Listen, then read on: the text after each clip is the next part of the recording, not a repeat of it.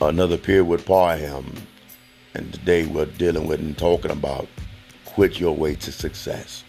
And we've all been taught quitters never win. But let's think for a moment. If you quit doing the things that cause you to be delayed and derailed, if you quit procrastinating, quit making excuses, quit complaining, and we learn how to focus on the positive and move in a positive direction.